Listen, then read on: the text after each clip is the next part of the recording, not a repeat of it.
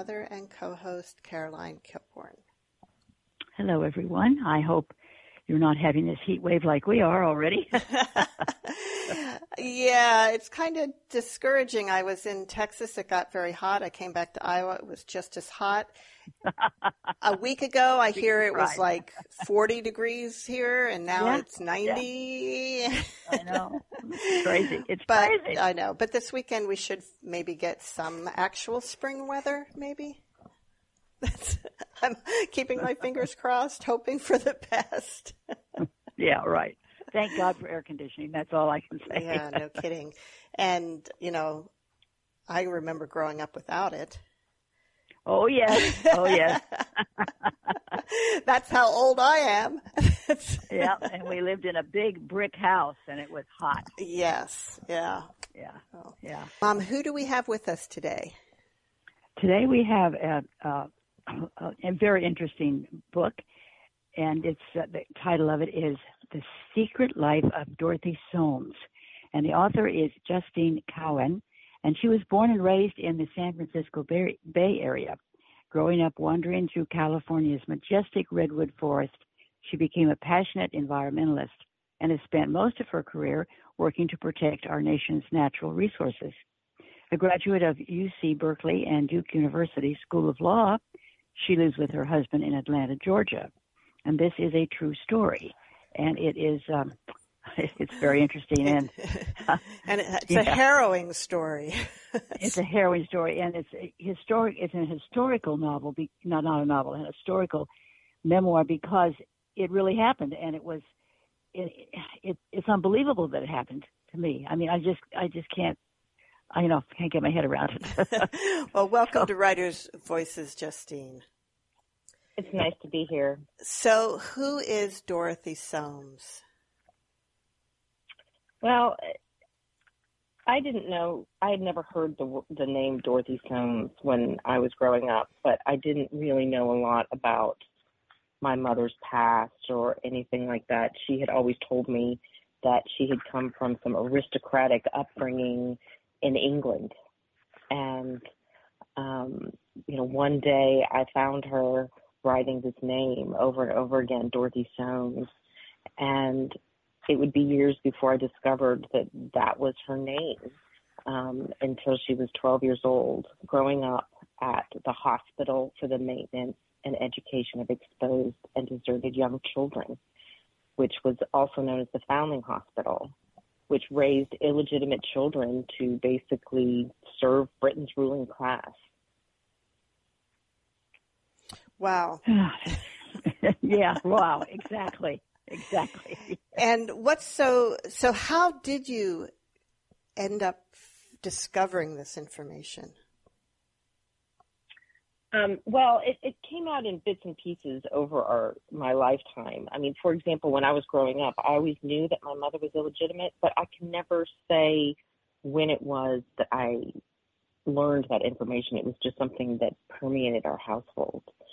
Um, though I had always thought that she was somehow cast off by this aristocratic family, um, and she was raised in a boarding school of sorts. Um, and then, um, but I was I was never allowed to ask anything. It was always taboo. And you know, I, I learned this name when I was 19 years old, and then later, when I was in my 30s, um, an envelope showed up, and it was from my mother, and it said some of the details of what had happened to her when she had grown up. And you know, what is surprising to some is that I put it back in the envelope and I didn't read it for many years um, because my mother and I had just we had such a troubled relationship that um, I I didn't want to read it at that time.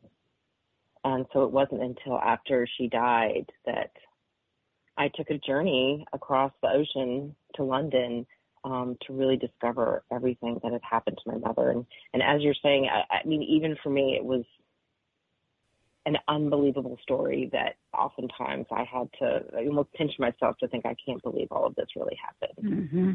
I believe that. Yeah. I think one of the most touching things about this about the book, which um, well, let, us just maybe describe that the book is partially your mother's story, but partially the story of your relationship with your mother and your childhood and growing up. So it's a dual memoir in a sense. Um, and you had, even though your mother was had died, you did have what she had written about her childhood to work with, and you were able to find other people who she had been in this um, Foundling Hospital with um, to to confirm s- some of the details. But the thing that I think is so touching is is how it really got you to understand and accept and and uh, forgive your mother. Yes, I mean we had a very troubled relationship, and it was it was very difficult, and I, we our bond I don't think ever formed at any time. And and part of the journey for me was to understand why.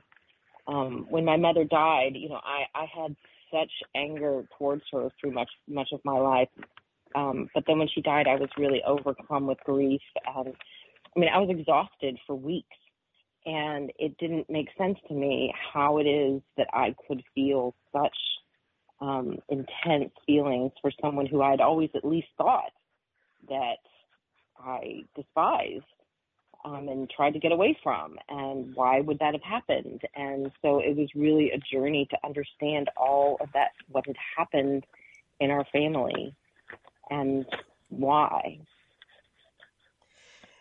When you set out to learn about your mother's past, did you know that you were going to write about it? I didn't. Um, it was really just a journey for me and um, to understand what had happened.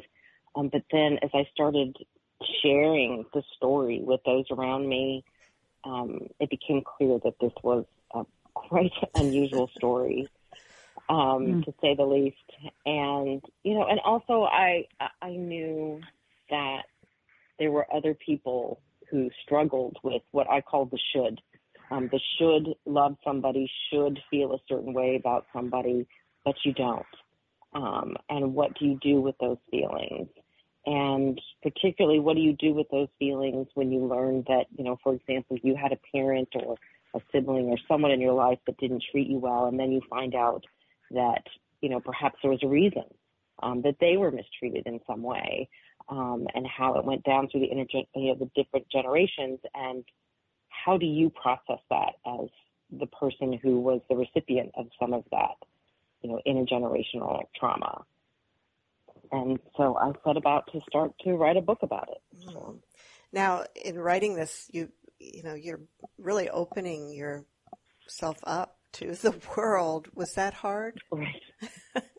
um, oh, Absolutely, absolutely. I will say that the first time, the first draft of the book didn't have a lot of me in it. it was really more of my mother's story and the, and the background. But you know, my editor at Harper was really, um, you know, I, I mean, she was astute, and she she realized that the story was going to resonate more if I included how it impacted me. Um, because you know it's not just my mother's story and it's not just the story of what happened, but what happens when decisions are made about how women are allowed to raise their children or not raise their children and you know the institutionalization of children what happens in the generations to come. And you know that's one thing that makes this book a little bit more unusual than others is that it doesn't just talk about what happened in um, the past but how it bleeds through into the present and you know that was also the part that i think resonated with um, a lot of readers but was the most mm-hmm. difficult to talk about. I am sure. I am sure. Um, there was a, a page near the end where you're talking to someone who had been in the foundling hospital and you confessed that you, you know, this, had this troubled relationship. And she said, well, of course, you know, how would she have known how to be a mom, how to be a mother? And it was it just made me, it brought tears to my eyes, and it, it seemed to be a turning point for you as well.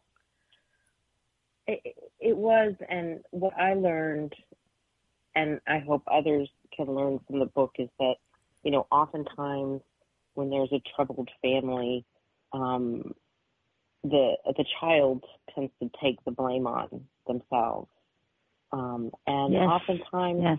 there isn't there isn't blame in the way that you think there is. I mean, and that that might not be the most useful way and the most useful way to think about it because you know I blamed myself even though I was the youngest um, child in the family, and um, it made me realize that this that so much that transpired in our family had been set in motion, you know, before my mother was even born, and that our family was more of a victim of tragic circumstance than anyone in particular in our family being to blame or being a bad person. It's, you know, we were, our entire family um, was the victim of this institution that, um, you know, very brutal institution um, that, you know, raised children to be servants.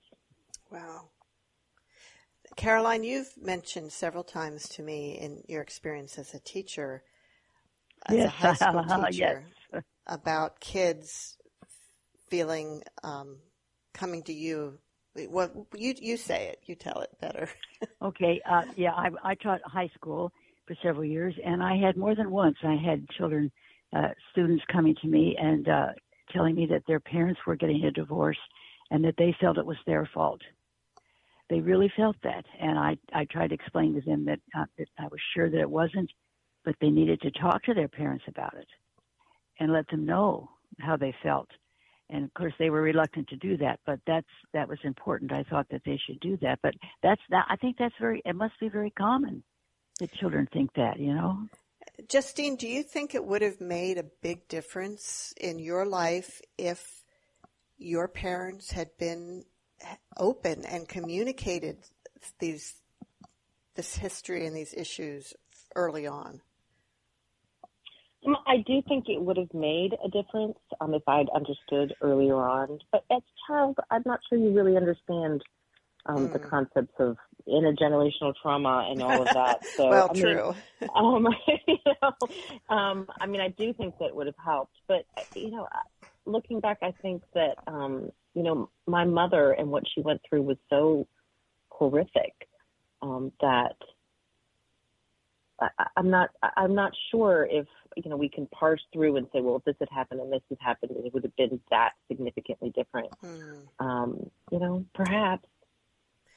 Yeah, yeah, and the other thing that is unique, I think, about this book is that in addition to being, like I said, the story of your mother's life and the story of your relationship with her, you delve into the history of the Foundling Hospital.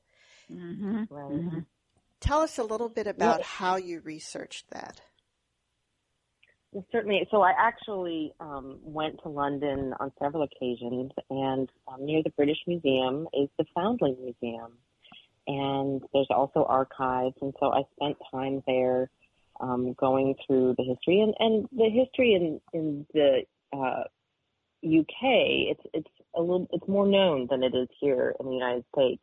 Though um, it is the place that um, Charles Dickens um, had his inspiration for Oliver Twist and many of his other books. He, he lived right around the corner, and it's also where Handel wrote um, the performed the Messiah. And the reason that we listen to the Messiah every Christmas um, is because of the Foundling Hospital. It would be played at um, as a fundraising um, as a fundraising tool um, each year, and all of London would flock there. And it also has this. Uh, the Foundling Hospital is also connected with the British Museum and Royal Academy of Arts, and so it's so though many Americans might not know the Foundling Hospital, they're very familiar with a lot of um, the history surrounding it. Um, mm-hmm. But um, you know, it started in the 1700s, and at the time, illegitimacy was so shameful that women would toss their children, their babies, into the sewers of London streets because they had nowhere else to turn. They would be kicked out, um, and many children would die. And a man um, named Thomas Coram decided that he did not um, want that to continue, and um, he made a bargain um, with uh, the British government that if um, they would raise these children, they could become servants. So he basically saved the lives of these children, but in exchange, destined, um, they were destined for a life of service and drudgery. And that's how it all began. And 200 years later, um, it was it was still it was going. Still pretty much the same. It was it was still going, and I mean, they actually wore. My mother wore the same uniforms um, that were uh, designed 200 years before, and pretty much never nothing had changed. They'd kind of been frozen in time, um, and so it, people are always surprised to hear that this happened in the the 30s and 40s and 50s because it seems mm-hmm. like it's out of the it's out of the pages of Charles Dickens. Right, or Annie. It also right. reminds me a lot of the musical Annie. I wonder if that was based on the Foundling Hospital. Interesting. I'm not sure. Yeah. um, yeah. So these the women who women had to apply to have their babies accepted here, and not everyone could even get in. That's right. That was another interesting twist that there were that over time the institution um, had two important purposes. One was to raise these children to serve Britain's ruling class, and the other was to save a woman from disgrace. And um, and that purpose even became more important as time went on. That let's just say there was a woman who became pregnant for whatever reason outside of marriage. The hope was that by taking her child, changing the name of the child so it became you know a secret, um, and they, I mean it would be protected by lock and key um, in a place, the real identity of the child that no one could get to unless they had this key. Um, and then that woman could go back into society and take her place in society and not be ruined. And it was considered that that would save her from a life of prostitution and or disgrace. But to do that, um, they wanted to make sure that she was worthy of their generosity of taking her child. Um, and so they had to, the, these women had to go through this very rigorous process of demonstrating that they were virtuous, but they had a bit of a lapse. And there was no one better to tell a woman how virtuous she was and to prove it than the men in her life. so um, that happened to my grandmother um, when she applied that they didn't take her word for it, and they actually said that we need some quote corroboration um, for her story. And so they went out and talked to her pastor, her doctor, and her brother, who all had to attest, both in personal interviews and in writing, that she was a virtuous woman and that if they took her child, that she could return to her station in life and not oh, not gosh. repeat her mistake. And of course, the father of the child gets off without any repercussions whatsoever no repercussions, no shame, no nothing. So it was always um, the burden was borne completely by the woman. Um, so no you you were able to find out who your grandmother was. Yes, yes, I was. Um, there were extensive files um, that I was able to um, access and um, I um, actually was able to hold in my hand letters that my grandmother had written. And if she had been forced to give up her child, her brother had kicked her out, and she had nowhere to turn, and um, and she was basically told she was going to have to give up her child. And then month after month, year after year, she wrote letters asking about her little girl and I held those letters in my hand, and you could feel the heartbreak um, in each pen stroke that she had um, never wanted to give up her little girl. Wow. What I found interesting was that men took over the running of the place. I mean, they were the ones that, that dictated what was going, you know, what was going to happen. I thought that was, I didn't think that was right. Yeah, it was. Um, I mean, it was a male-dominated institution. The men decided mm. whether or not um, a woman would be able to give up her child. A man decided yeah. whether or not a woman would be able to get her child back. My grandmother yeah. begged to have her child returned to her, and this was something that you saw throughout the history of the Foundling Hospital. Women coming back and saying, "Please, please, give me my child back. My circumstances have changed. I can now raise this child." Um, you know, even sometimes the woman would get married and her new husband was fine with it, and they would say no. Um, and they would say no because they would say that they were better able to raise this child um, to serve the public than this woman would, and so she would not get to see her child again. Um, so it was, just um, it's just punishing. One, yeah, yeah, punishing, punishing, punishing. That was what it was. That's what. Yes. And the child was being punished just as much for the shame of having been born illegitimately.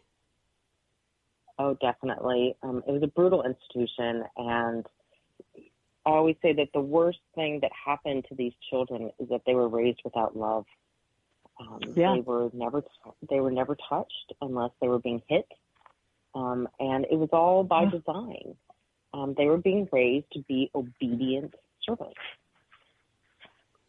but it seemed it didn't work, did it? At least not with your mother. oh no, it did not. She was not. She was not obedient. That is that is true. Um, and you know, it was interesting because um, you, you go back in history, and there was there was a a, a governor um, named Jonas Hanway who he um, he originally proposed the concept of solitary confinement and and um, thought that if you can find a child or an adult, um, that somehow if they were in the dark alone, that they would come out um, and understand the error of their ways and become a better person. But you know, modern psychology tells us that actually the opposite is true. Um, that you basically break the spirit um, and they're more likely to act out. And so it became this kind of vicious cycle where they would, you know, abuse the child, try to get the child to behave, and then that was more likely to make them act out, which would lead to more abuse and more abuse and more abuse. They they never they never learned. They never learned from their mistakes, did they? no, no, they definitely they definitely didn't. You're well, they didn't. They they couldn't believe they could ever make a mistake. That was the problem, of course. Yeah, yeah. no kidding. You're listening to yeah. Writers' Voices with Monica and Caroline, and our guest today is Justine Cowan, author of The Secret Life of Dorothy Soames. So, Justine, when you decided that you were going to write about this, um, how did you, you know, had, had you ever written a book before? And how did you go about starting? Well, I had never written a book before. I had written a lot throughout my life um, and but you know newsletters and press releases and legal briefs and that sort of thing. And so um, you know I actually took time off and um, decided that I was going to really give it my all. And um, you know what I learned was that when writing that um, I wrote a first draft. It took me about maybe a year or so to write my first draft. And then it took about a year and a half to edit it. Um, and so I've learned that writing a book is all in the editing. You edit and edit. I think I've read my book about yeah. 5,000 times. yeah, yeah. but, um, so I had, no, I had never written a book, but, um, but it, it was a book that I felt needed to be written because, um, I mean, it's a part of history. Oh, yes it should be told. And, you know, it had been told in different ways in the past. There were some history books um, that were told about it, but not in a way. I really wanted to bring it to life in telling this important part of history and what happened to these um, poor girls and the intergenerational trauma and all the things that went about it. And I wanted to tell it in a way that that read more more like fiction in a way, even though it's nonfiction, and and so I could get the word out more instead of you know a dry history book. And also, there was a book that was done um, a, a few years ago, but it was from the perspective of a boy, a male foundling. Mm. And so this book is really different in that it's much more focused on the experiences of the girls that you know grow up into women, um, and also the lasting impact of you know institutions like this on um, the generations to come. It was interesting too that your father had his own trauma, childhood trauma, and right. that you also was, didn't know much about as a child. Yeah, and he he was more open, um, and he he wouldn't keep it a secret, but it was obviously so painful for him to speak about. Um, so he would he would talk about it when asked, and um, and like my mother, he also wrote it down. And so um, you know he lost his mother in uh, childbirth, and then was sent to live with an aunt, um, and then his father remarried, and then he was sent back there, and the the new the stepmother didn't want him there, and then he went off to the war, and um, his cousins who had been raised by brothers, you know, had two of them died, and you know, it was really just an extraordinary amount of trauma.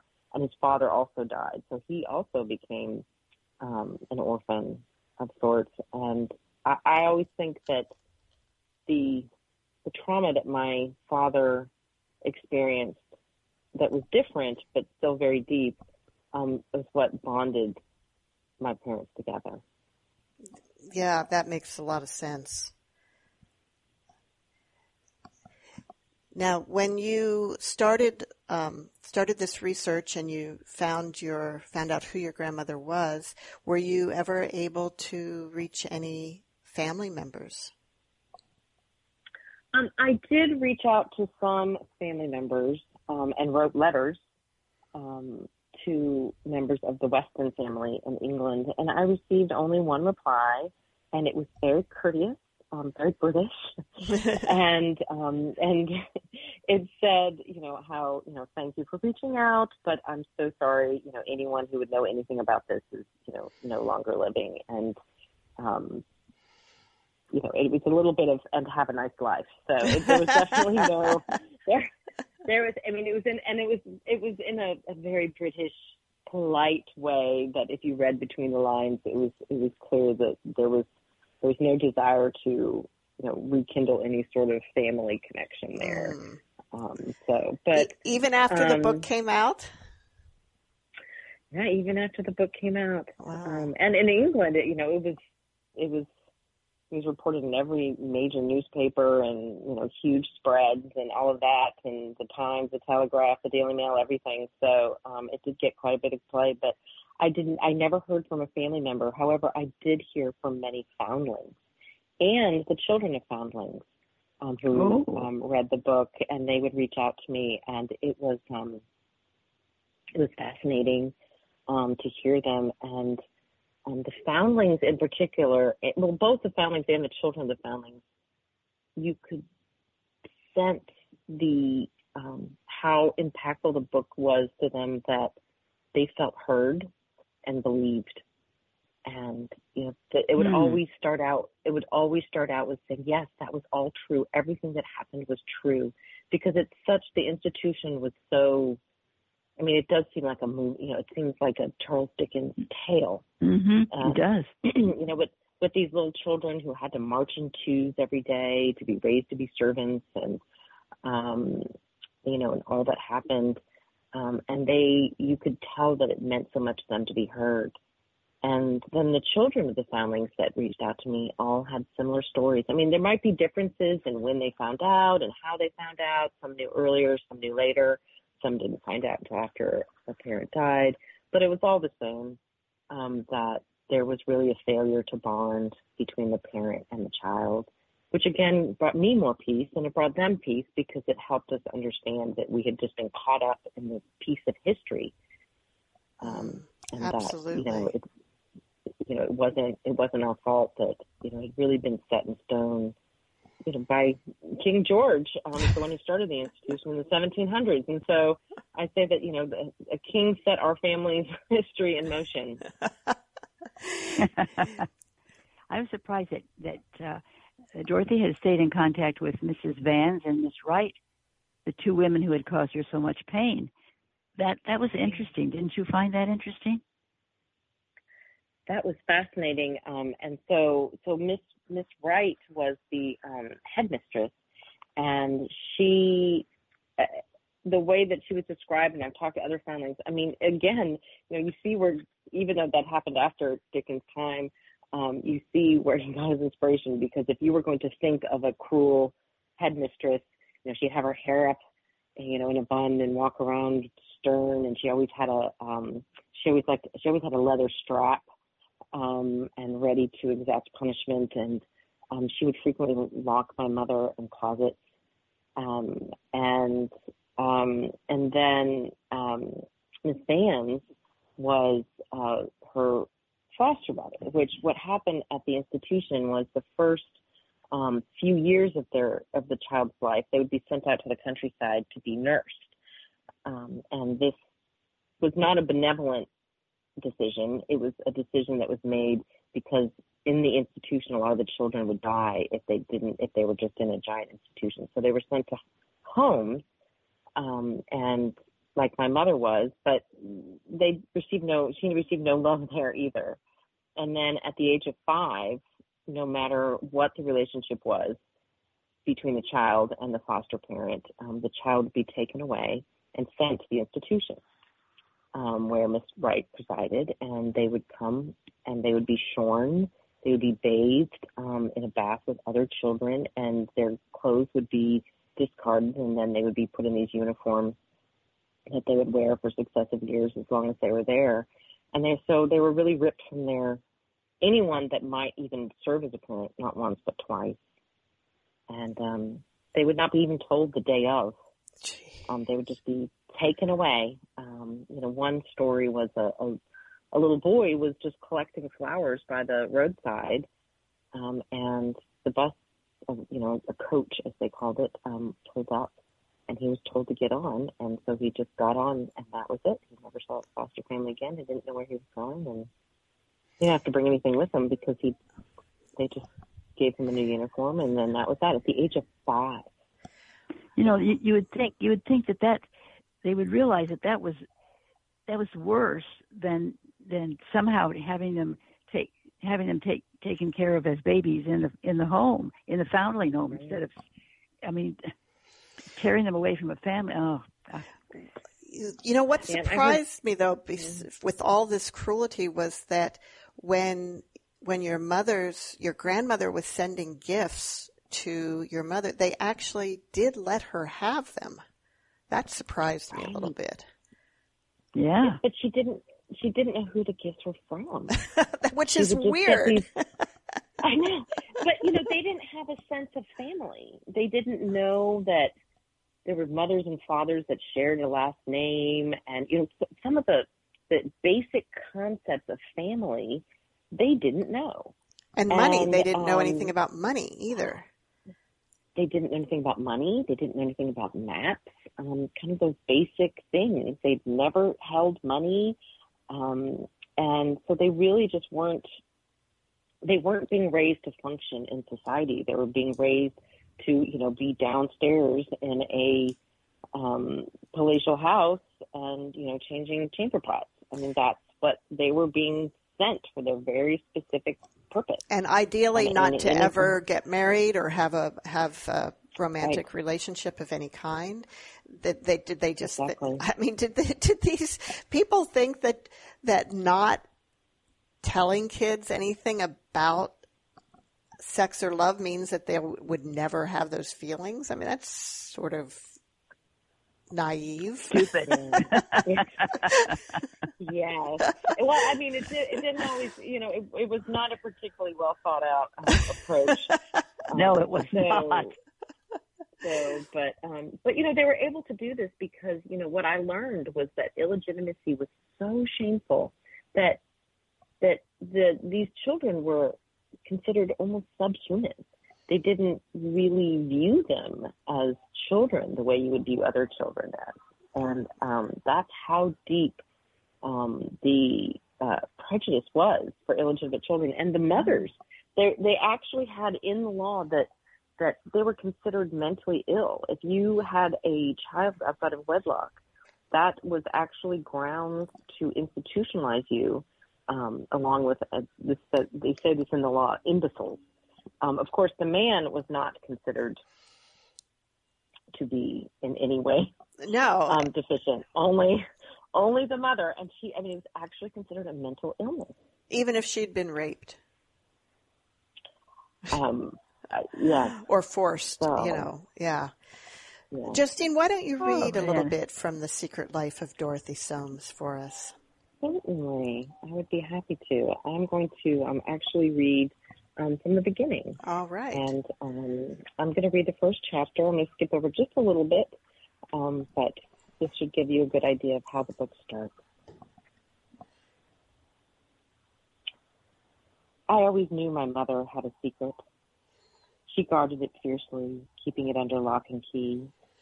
That was how I envisioned it a hidden chamber tucked away in the recesses of my mother's twisted mind. But her secret was too big to be contained, and it would ooze out like a thick slurry, poisoning her thoughts and covering our family in darkness. When I was 19, my mother accidentally gave me a clue to her past, yet it would take me years to gather the courage to learn more. Eventually, I followed a trail of breadcrumbs that led me across an ocean into an institution's macabre and Baroque history. Only then did I discover the agony of generations of women scorned by society and of thousands of innocent children imprisoned, although they had committed no crime. And I would dredge up family secrets that forced me to reassess everything I had ever known. Of course, I didn't know any of that when the phone rang that morning. I only knew that it was an odd time for my father to call. I need your help. It's your mother. His voice was strained and loud. I had trouble concentrating as he described the events that had unfolded earlier that morning my mother tightly clutching the steering wheel as she careened through a labyrinth of twisting hillside roads. My father, my father racing close behind in his matching black Jaguar, desperate to stop her. Luckily, he caught up with her before she could run herself off the road. She said she had to go to the hospital. The hospital? Why? Was she hurt? No. My father offered no further information, but he wasn't really calling to explain and I wouldn't find out where my mother had been trying to go that day until years after her death. I have to be in court today. I don't care, I wanted to say, but the word stuck in my throat. One thing I'd picked up in my 19 years was the intuition to dread what I knew was coming next. It's not safe to leave her alone. Images flashed before me jagged shards of glass on an oriental rug, a paper mache pinata swinging from a tree, broken dolls strewn across bleak hardwood floors. I pulled my textbooks out of my backpack and returned them to the desk as my arms began to tingle, my fingers going numb. I usually had more time to prepare myself. I tried not to think about what I would find as I drove across the Bay Bridge, watching the city skyline come into view before heading south towards Hillsborough. By the time I pulled into the driveway, my father was gone. I parked a few feet behind my mother's shiny black Jaguar in its usual spot. Nothing seemed out of place. The lawn was freshly mown, the roses untrammeled. I climbed a set of brick stairs to the front door, surveying the row of arched windows that lined my childhood home for any hint of what awaited me. The front door was unlocked. I took a deep breath as I pushed it open and peeked into the living room, where the gold upholstered, upholstered furniture perfectly complemented the giant hand-woven rug, and the various objects d'art gathered by my mother on her frequent trips to Butterfields and Butterfields were strategically placed on antique tables and in glass display cases. It was the sort of room designed to impress or intimidate, but I was only looking for signs of disarray. A couch cushion off kilter, a toppled figurine. None of the ornate furnishings appeared to have been disturbed, so I inched down the hallway gently dragging my fingertips along the bright white wall. Each week, a young woman who spoke little English spent hours mopping the floors, scrubbing the bathrooms and the kitchens, dusting every room and nook and cranny, though rarely to my mother's satisfaction. After the house cleaner had finished her tasks, I often found my mother wiping the walls with a vinegar soaked rag. Scratches and red patches on her knuckles were telltale signs that she'd been on her hands and knees rescrubbing the bathroom floor. My shoes made no sound as I approached my mother's room and knocked lightly, hoping she was asleep. Justine, is that you? she called out. I tiptoed inside, feeling a familiar wave of guilt over the fact that I didn't actually want to see or speak with her. The room was dim, but I could make out my mother's silhouette as she sat up in bed. Her nightgown reflected the light streaming through the gaps in the heavy white curtains. She was holding a notepad.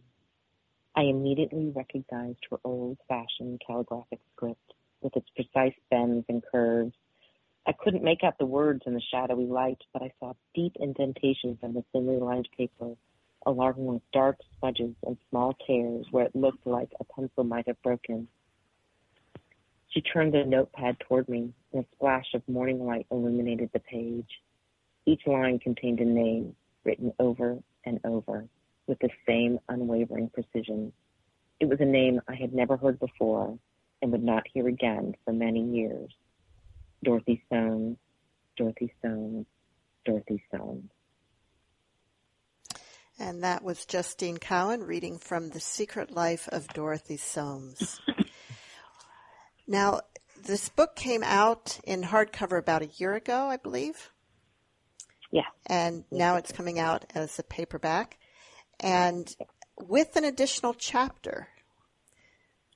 Would you like to tell us yeah. a little bit about that? Certainly. So, um, you know, I I had thought that my journey had ended um, when the book was published, but not long after a piece um, appeared in the New York Times, I started to um, receive various phone calls, and um, a woman reached out to me and somehow had found my phone number. Um, and, and she left a message, and I recognized that it was the voice of a foundling. Um, and she said that she knew my mother. And I called her back, and um, she had been at the Foundling Hospital with my mother, um, but it was really only later in life that they had become close.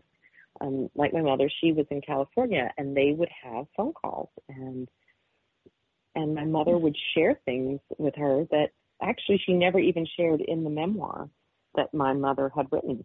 Um, it was something that she kept hidden away. Um, you know what had happened to her in various pe- you know, pieces um, of her life, and um, and then it you know it also describes other people who had you know had reached out and and all sorts of things that happened when like I said, I thought my journey had ended, and clearly, and clearly it hadn't. Um, and so, uh, and so I included an extra chapter that um, that details a lot of what happened.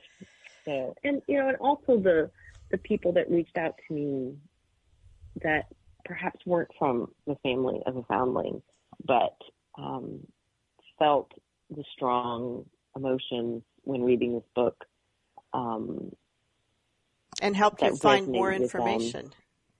Because there, there were a yes, number of mysteries still when when you finished the book. A number of things you had not been able to decipher or figure out. Some of which right. you were able to get more information about, but there were still right. some that you never never did. Like, do you have any guess about how your mother learned to play the piano? I don't. Um, I can only think my mother was very smart, and I can only imagine that that she probably took lessons of some sort because she certainly subjected me to enough lessons. Um, I still have I, I still have yet to encounter anyone who's ever taken private handwriting lessons. Um, and they didn't work, by the way, so I don't recommend. I have terrible handwriting. Um, but um, you know, I had every kind of lesson. I, you know, I had ballet and tap and horseback riding and French and Spanish and creative writing. I mean, the list just goes on and on. And so I can only imagine that that's what she did to herself. That somehow she found the resources to um, to take lessons. And then I think a lot of it was also self-taught. So, you know, for example, her British her accent was um, an upper crust um, accent um, whereas, you know, I spent a lot of time with foundlings and um, they do not have the same accent. So clearly she was training herself to speak a different way. And, you know, she was very successful um, at creating this persona of an upper class London dame because no one, no one questioned it um, ever. Um, she was very charming and sophisticated and threw parties and and then you know all the while had this deep secret. Wow. Um, her humble beginnings. so, um, and I never, I never guessed, I, I never guessed um, during my upbringing. I knew there was a secret. Um, I knew that she was illegitimate, but beyond that, I didn't know anything. Um, wow. Now, you talk about, um, you have an older sister as well, and you do mention her, but you don't really talk too much about her relationship with your mother. Is that, was that at her request that you sort of left that out? Well, I, it, it was really my story to tell, and I wanted to tell the story of me and my mother. You know, I will share that, that she also um, had a troubled relationship um, with um, my mother, but I was very intentional in that mm. I didn't want to tell somebody else's story. And how how has she, you know, how does she feel about the book? About well, you we, sharing we this? Do, we, I, I feel that um, our we have a we do not have a good relationship, mm. um, which I view as also another tragic consequence of um, the foundling hospital. So, I mean, we didn't have parents that were able to raise us in a way that we would be able to form a really strong sibling bond. So.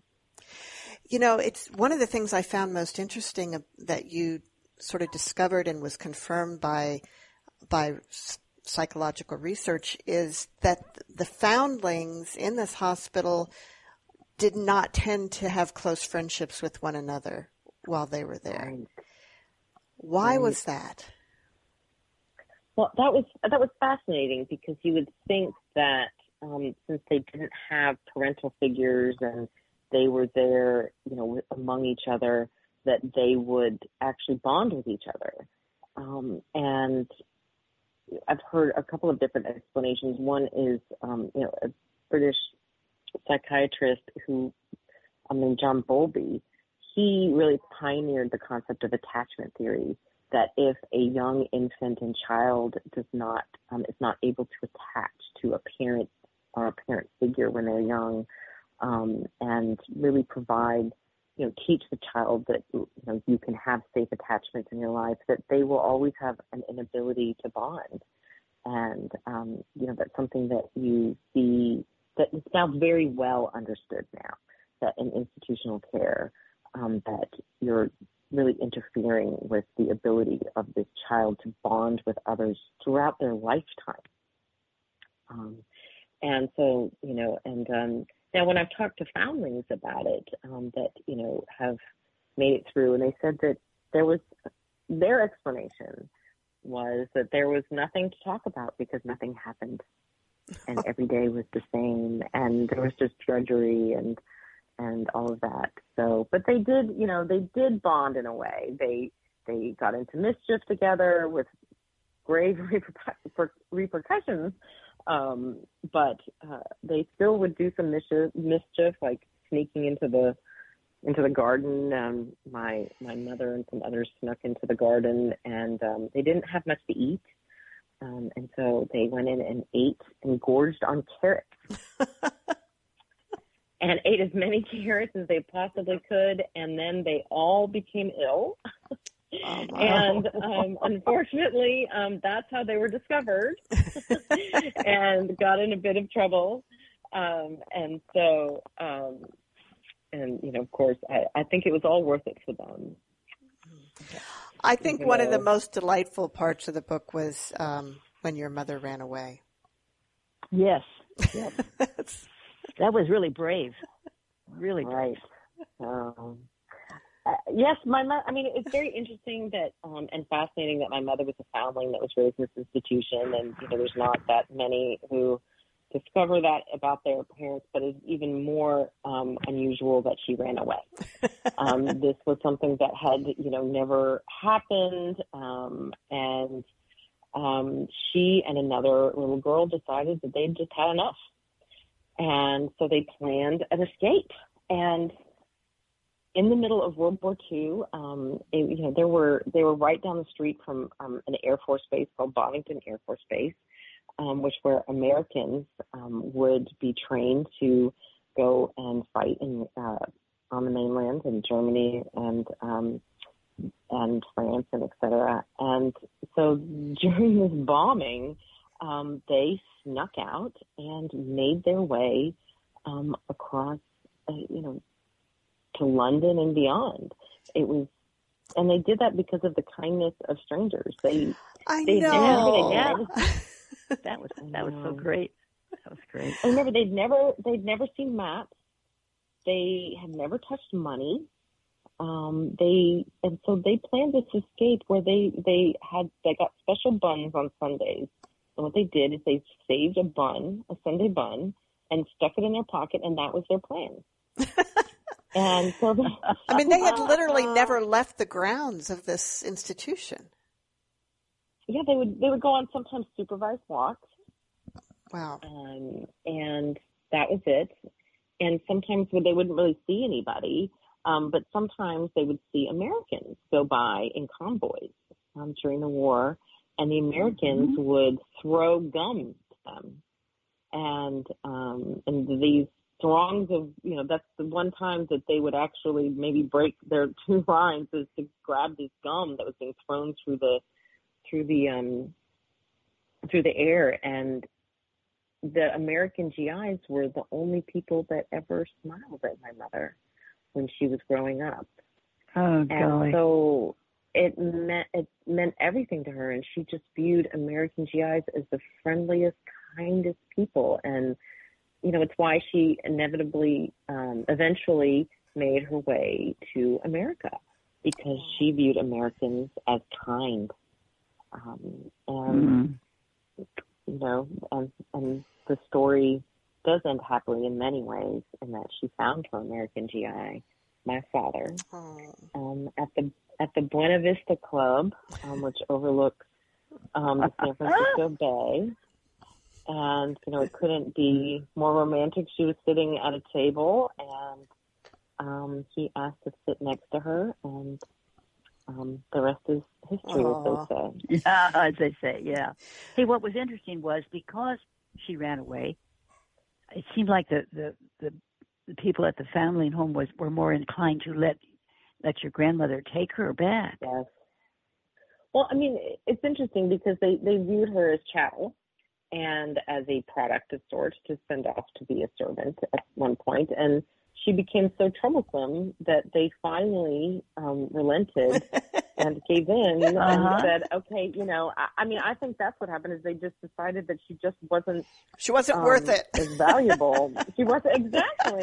Well, you know, and and back in um, historic in the history of the Foundling Hospital, they had actually done calculations of how much each child was worth um, to the crown in terms of you know providing for society, and wow. they had monetized these children. Um, oh my so gosh. I guess yeah, they, they so basically I sold them off that, as servants and apprentices. Right, yeah. right. Yeah, and it's you yeah. know you watch, and you know for those who like to watch British shows, if you if you uh, now pay attention, a lot of times the servants will say, you know, they're orphaned or they'll say that they don't have parents and all of that. That's because a lot of them came through the foundling wow hospital. Well, just, so you'll see it in things quite often. Justine, before we run out of time, I do want to ask about your your route to getting published because this came out from Harper, which is of course one of the yeah. um, premier publishing companies, and you got a lot a lot of attention to this book. How did that happen for you? Well, it was it, it was really astonishing. Um, I mean, clearly this was a story that people were interested in hearing.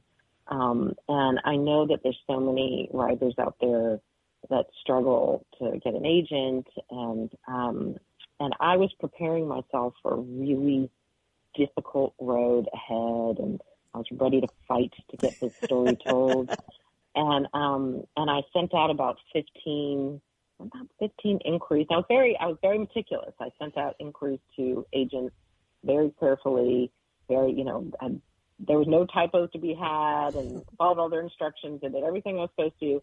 And um, I think I've been about 13 or 14. And within a week, I had 10 agent offers, including from oh my New York. oh my gosh! And then, and then you know, flew up to New York and went around to all the you know to different publishing houses and met with publishers. And then they did a um, an auction where they bid against each other. And and then in England, I got what was called a preempt, which means that one a publishing house didn't even want to go to. They didn't want to fight with anyone else. They just wanted the book and that was um, Virago, which um, they um, uh, they publish women such as Margaret Atwood and Maya Angelou. Oh wow! Um, it's a division of Hachette and Little Brown Book Group, and they just wanted the book, um, and so I got that as well, and um, and I. Uh, and so it was just well, really well, congratulations. experience. It, yes. But the thing is, it's an unusual story. It's an it's like you said, it's it's both personal and historical, and also you're an excellent writer. So I think the combination of those things is what brought you this success. Yeah. Um, Thank you. You're welcome. You're welcome. And what's next? Are you still writing? Are you going? Are we going to see another book? Yes. I have. I, I will admit that I had. Um, I was. I was ready to just jump into the next book, and then this sort of global pandemic happened that that uh, you know maybe did not stir my creative juices as they should have. um, but now, but now I am. I've actually just really started in earnest. Um, and I'm I'm not quite ready to share the topic, but it will be um, in a similar vein of um, telling a story that um, gets back into the history of why different things happened in the present. Um, and so um, it'll still be a personal story, um, but I'm not quite ready to share it. And is there some way that you will be combining the, your writing talents with your passion for environmental law? Um, that may be, yes, yeah. All right, so, all right. I mean, and what, and, but I will say, what I want to do is bring to life, um, you know, some things that happen in the environmental world in the United States, in a way, again, and what my passion is is talking about things that are true, but in a way that's not that's not dry, and in a way that people can sit down and it can be their, you know, Sunday morning read and they enjoy it, but then they also learn. Ah, wonderful. Well, thank you so much for being with us, Justine. And Mom, do you have some parting words? Well, of course, obviously, I mean, it's pretty obvious that the need for nurturing, for love, trumps the need for food. And without tenderness and security in early childhood, the ability to form meaningful and healthy attachments is irrevocably damaged. And that was that's a quote from the book. Right. Well, mm-hmm. thank you, Justine, and um, I look forward well, to your next you. book. thank you. and see you all next week on Writers' Voices. Bye bye. Bye bye.